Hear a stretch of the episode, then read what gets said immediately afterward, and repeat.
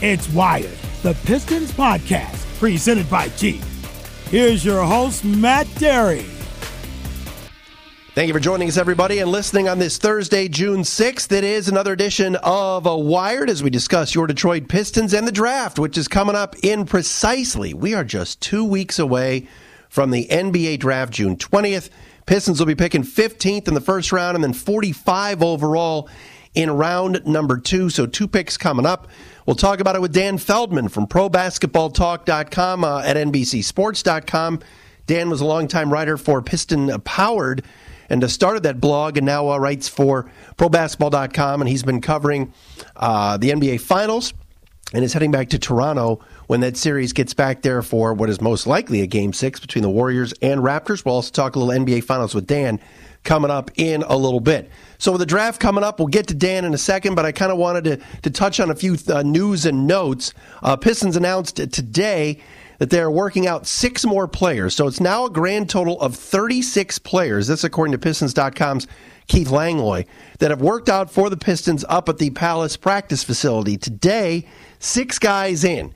Uh, guard Kris Clyburn from UNLV, uh, the big man Tyler Cook from Iowa at six nine, Corey Davis Jr. from Houston at six one guard, Anthony Lawrence, a swingman from Miami who's six seven, Dean Wade from Kansas State, who's a really good player and had a really good career uh, for Bruce. Uh, um, um, uh, Bruce Weber and the folks at uh, Wildcat Country there in Manhattan, Kansas at 6'10. And also 6'10 big man Simi Shittu 6'10 out of Vanderbilt, who's a very, very intriguing prospect and a guy that if he if he's there at 45, I think the Pistons would take a long look at. Athletic, averages 11 points and 6 rebounds a game in his one season at Vanderbilt last year and he was a part of that Bryce Drew team that lost like 20 games in a row and um, once Darius Garland, their guard, went down with an injury, like the season just completely uh, blew up on them. So much so that uh, Drew was fired, and former Piston Jerry Stackhouse has been named the new head coach at Vandy. But Shittu decided to leave. He was a McDonald's All American the year before, played one year at Vanderbilt, and I find him to be somebody very, very intriguing. I wouldn't be taking him at 15. But at number 45, he is a big guy at 6'10 that can do everything handle the ball, block shots, rebound. Uh, I've watched him a couple of times, and I, I like what I see from Simi Shittu, and he was in town uh, on Thursday working out. Earlier in the week, a couple of other names uh, uh, of interest and intrigue that the Pistons worked out. Darius Bazley. Uh, coming straight out of high school, basically sat out all of last year. He committed to play basketball at Syracuse, and they elected just to work out and not play and not even risk playing college basketball. So he, he was one of these workout guys all year, but he's 19 years of age. That's another guy that many draft experts expect to be there at 45. And also, a name that many people know is Michigan State's Matt McQuaid, the sharpshooting guard uh, who's had a couple of workouts and uh, apparently heading to Cleveland after uh, Detroit this week to work out for John Beilein and the Cavs. But Matt McQuaid's another interesting prospect and maybe could be a an undrafted guy uh, that the Pistons would look at. But what I find interesting, and Keith has pointed this out, and I, I noticed Rod Beard from the Detroit News wrote this as well, is that the Pistons have worked out 36 players so far. And of course, they, they went to the Chicago pre draft camp, they've been at all the combines, Portsmouth, everything else. But Detroit has not brought in a single player, at least that they have announced, that is a possible first round pick. Everybody that they've basically brought in has a second round grade, a second round grade by most of the draft analysts. Now, again, the Pistons may be playing a game of chicken here. Maybe they don't want to announce to the world or, or, or to anybody that they're working a certain player out.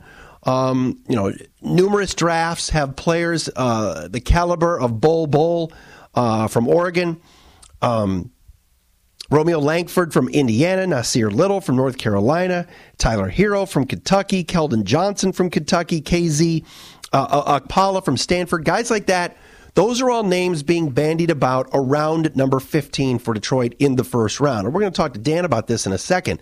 But when you look at this draft and we sit here and kind of break it down, it'll be very interesting to see if the Pistons invite anybody uh, uh, up to the Palace practice facility in the next few weeks that are consensus first round picks.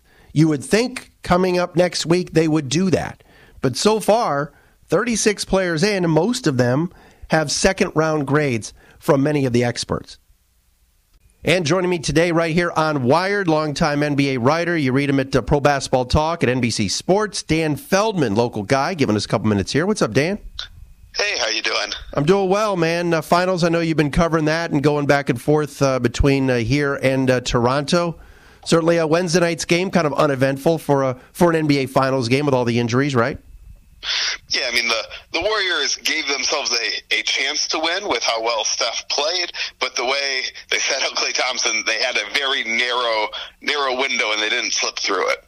What's your take on, on the finals so far? Uh, by the time we record this, uh, at recording, it's it's two games to one Raptors. Uh, it's been certainly interesting, but it's weird the finals not having LeBron for the first time in who knows how long. Yeah, that is a little weird. I, I think everybody talked about LeBron being out of the playoffs when the playoffs started and forgot about it. And then when you get to the finals again, it's like, oh yeah, he's still out. This is really weird. It's time to think about this a little more. Um, I think the Raptors have played very well. I always thought they were for real and had a real chance in this series. I picked the Warriors to win, but I wasn't going to be surprised if Toronto did. I thought the Raptors really had to elevate their play to get past the Bucks. I don't think the Warriors had to do that to beat the Trailblazers. They could just kind of coast, and I think we saw in Game One that that the Raptors could keep that up. They were ready for a, a tougher matchup in the way Golden State wasn't.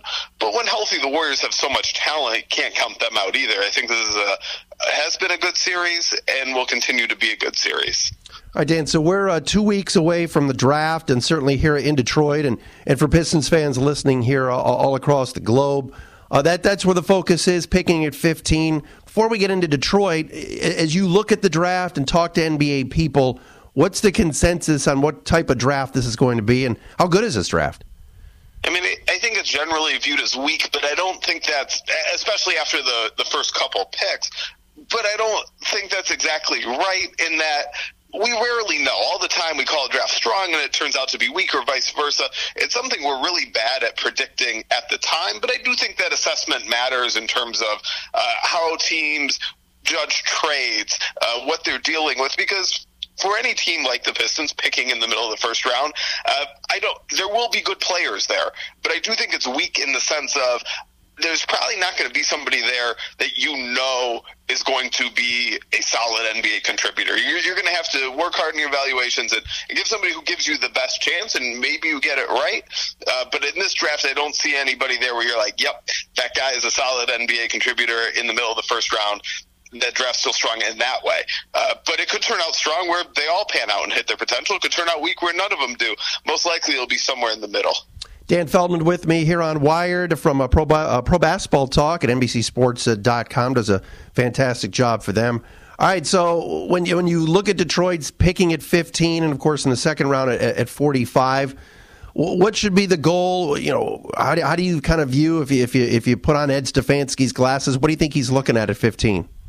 Yeah, see, I'm I'm always a believer in uh, taking the best player available, and only if you really can't separate how good you think a player is going to be, do you look at need or fit or, or those things. Because drafting is so hard that that you're really bound to make mistakes if you worry too much about fit and position and those types of things. Just get somebody you think is going to be good you might be right, you might not. That's the that's the difficulty of drafting. But if you're doing that, you're at least giving yourself the best chance. I mean, really, the way this draft stacks up, I look at a lot of uh, around 15, a lot of flawed prospects who have things I don't like, uh, but they can all turn out. Uh, a lot of them have higher upside, and so they're it can definitely turn out. I, I think maybe the good news is is because you're dealing with prospects like that already at 15.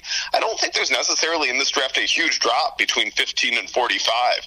Uh, there might be somebody sitting there at 45 that this is were at least considering at 15. Now, maybe that's player at 15 in a typical draft looks more like a prospect at 45, but I do think there's a decent amount of, of depth in that range. You, you actually bring up a very good point. We had Rashad Phillips on here a couple of weeks ago, uh, who, who does some work for Fox and, of course, played at UDM and everything else. And, and he said, "Oh, I, I think the Pistons should go after Jaylen Hands." And I'm like, "Well, at 15 or 45," and he's like, "Either one." I mean, the the the the uh, you know the, the mixed bag here between players between 15 and 45 and and everything else. It's it's it's crazy. I mean, that that's I can't remember a time where you could say, I don't know if there's going to be a player at uh, you know 15 or there's going to be a player at 45, um, and, and it might be the same guy. That that's crazy to me. Yeah, I mean this is this is definitely a, a strangely shaped draft because you have Zion Williamson at the top, who you know, is a is a great prospect in almost any year. Uh, maybe the best prospect since Anthony Davis, maybe even uh, further back than that. And so the, he looks great as a top prospect. And uh, I think Ja Morant has probably become a pretty typical number two prospect, maybe even a strong one. And then after that, it, it drops in a hurry. But because it drops so quick, you do have that range of, of where if you're a team with multiple picks uh, from the middle, the first round to the middle of the second round, it might just be good to have the multiple swings rather than uh, focusing on exactly how high you are. Dan Feldman with me from Pro, uh, ProBasketballTalk.com. All right, when you look at 15, and you mentioned before some guys that maybe will drop that you thought a year ago would never be at 15. Somebody like Romeo Langford from Indiana, who a lot of people are mocking to Detroit at 15. If they were able to get a guy like that, would you would you like that, or are you thinking uh, there's too many warts on somebody like that? Here's the problem with this draft. Whoever the Pistons are going to pick at 15, almost definitely is going to be somebody we go, yeah, I don't really, I don't know about him. But you got to take one of them. Uh, Romeo Langford is probably the very good example of it, right? To get there, he had to go through a tough season at Indiana. He did not play well. I was not very impressed. But then you realize, oh, his hand was hurt. That could be a real plausible reason. Uh, we don't know how he would have played if fully healthy. And so if he were fully healthy, maybe he'd be going in the top five, or maybe uh, if we knew he were fully healthy, and maybe he still would have played like that. Maybe it didn't have a huge effect on how he played. So who, whoever they're going to get is going to be somebody with, with some major flaws, but some real upside, right? Romeo Langford, you you can't get enough quality wings in the league right now. I think that's definitely an area of, of need for the Pistons, especially bigger wings, uh, somebody who can match up with most small forwards around the league. So he'd be a good fit. If nothing else, he'd be a good fit. Is he a good enough player to make it in the NBA to, to be real helpful in a team's rotation? I don't know. Uh, but but he to me is the perfect example of the type of player that's going to be available there. Notice the other day too, the Pistons had Darius Bazley in for a workout, and obviously there was a lot of uh, controversy surrounding him last year when he committed to Syracuse, and then out of nowhere said, "I'm not going there. I'm not going anywhere. I'm just going to go uh, work out all year." The teams, and you know this, Dan, have to watch all these guys, even if they go to a, a, personal workout of a player that didn't play in a single game last year. What, what are your thoughts on players like that and guys uh, now going overseas instead of going to college? Yeah, I'm I'm all for all the players doing what they think is best for them. I, I think it's a shame that that college players can't get paid because all these universities have conspired to limit their compensation to a scholarship and maybe some expenses. And, and so do what's best for him. Good for him. Uh, and uh, especially, you know, we've seen over the years guys who go to Syracuse playing that zone defense. It's not always the best preparation for the NBA. Uh, so I was a little surprised it was for him to have to be so forward looking on his career and also uh, picking that Syracuse system. There's some pros of going to Syracuse. You know, it's not all bad. I'm just for the guys who are the most NBA focused, it, it can be a strange pick. But yeah, anybody who, who wants to do something different, unconventional, it's best for them. I'm glad there are more avenues open to them. I'm glad Australia is stepping up. Uh, I'm glad that the NBA's minor league is putting more emphasis on this. Maybe not enough to, to work, but they're at least trying. They're at least thinking about it. Competition is good for these guys. Dan Feldman with me. Uh, many Pistons fans may remember from uh, uh, the blogosphere, and uh, it was Pistons Powered was yours, correct? Pistons Powered, yeah. Yeah, and uh, Dan, you, you, look at this team where they are right now, and it's funny because everybody's going to say, "Oh, at 15, you're right." If it's a name they recall and they know, like Nassir Little from Carolina, or we mentioned Langford from Indiana. But as you look at how this team is constructed, if they were to, you know, at, at 15, not take the best available, but take a need what would that need be as you look at looked at Detroit last year? I think it would be a wing, um, which which might work out well, right? Because there are those two guys uh, that you just mentioned. Um, maybe even Kevin Porter uh, can be that wing, although he's a little small to be the, the positional fit. Uh, but but there are players in that range. Uh, uh, Talen Horton Tucker from Iowa State, uh, who who fit what they need. This is a a team that didn't quite have the versatility that you'd want. And I think the big way teams get versatility now is by using multiple wings. Pistons just didn't have enough of them uh, to play differing styles as much as most teams. I don't know about most teams. A lot of the good teams do now. There are a lot of teams like the Pistons who can't get enough wings, and it's always something they're looking to upgrade. Uh, the draft definitely could be the place to do it.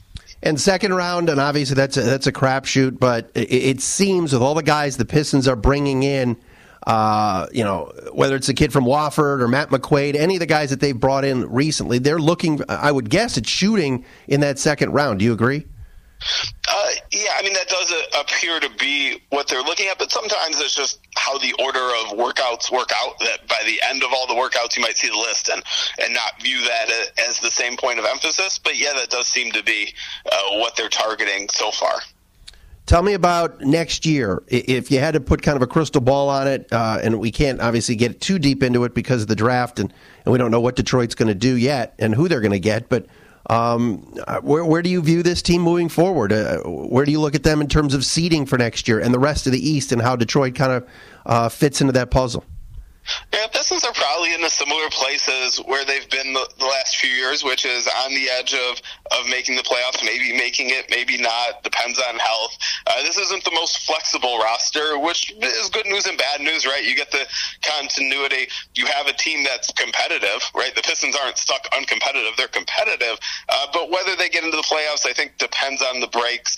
Um, I, I, it's hard to see them getting an upgrade, whether it's in the draft or free agency or trade, that really uh, pushes them into, yep, they're clear cut playoff team.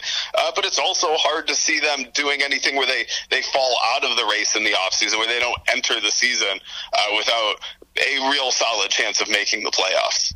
When you're on these road trips and you're at the finals, what do you what are you hearing from other media members, team members, whatever it is, about the performance of Blake Griffin this year? Oh, everybody is very impressed. Uh, I mean, he had a, great year and really displayed an all-around game, even beyond what he had done before. He has worked so hard to develop his game since coming into the league when he was limited. Uh, he was a dunker, uh, and that was I don't want to say that was it, but it was close to it. Uh, now he's phenomenal as a passer. He's expanded his shooting range. He's a ball handler, and he, he's done all of it to such a higher degree in Detroit. Uh, in a lot of ways, the trade has worked out as well as the Pistons could have hoped. Uh, the downside is, yeah, you saw that catch up to him at the end of the year with with getting hurt, and hopefully he has a healthy year next year and can continue on the track he's on. But you know, he got that All NBA selection, and I, I think you know the vote proves is uh, that everybody in the media at least thinks that was very well deserved, and so do I. Dan, it was great catching up with you. Appreciate the time. Thanks for having me. All right, so there's Dan Feldman from Pro Basketball Talk at NBCSports.com, giving us a few minutes here on Wired, brought to you by Jeep.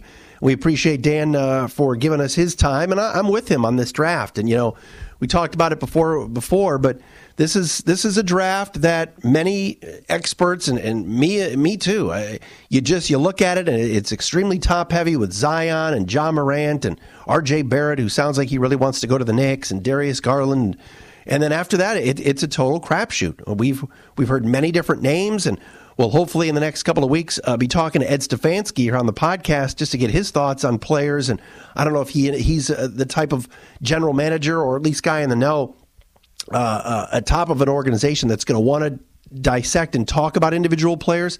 Some uh, general managers, VP of basketball operations do that. Others don't want to comment specifically on players, but um, it'll be interesting to see where they go. I'm with Dan. It may just end up being best player available at 15. Yet we do know this, and Dan's right. The Pistons do need some some wing players.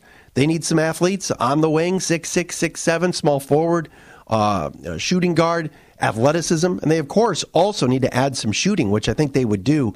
Certainly at number four, uh, number forty-five, they've already worked out the likes of Matt McQuaid, who's a pure shooter, and Fletcher Magee from Wofford, who's a, a pure pure shooter. So it's it's I think it's it's apparent that Detroit is definitely looking in that direction to try to add a shooter uh, for the draft. So we back, we'll be back with you next week, and then boy oh boy, in two weeks, cannot wait. The NBA draft will uh, be underway with the Pistons picking 15th and the number 45 overall in round number two. My name is Matt Dery. We're brought to you by Jeep here on Wired. We'll talk to you again next week.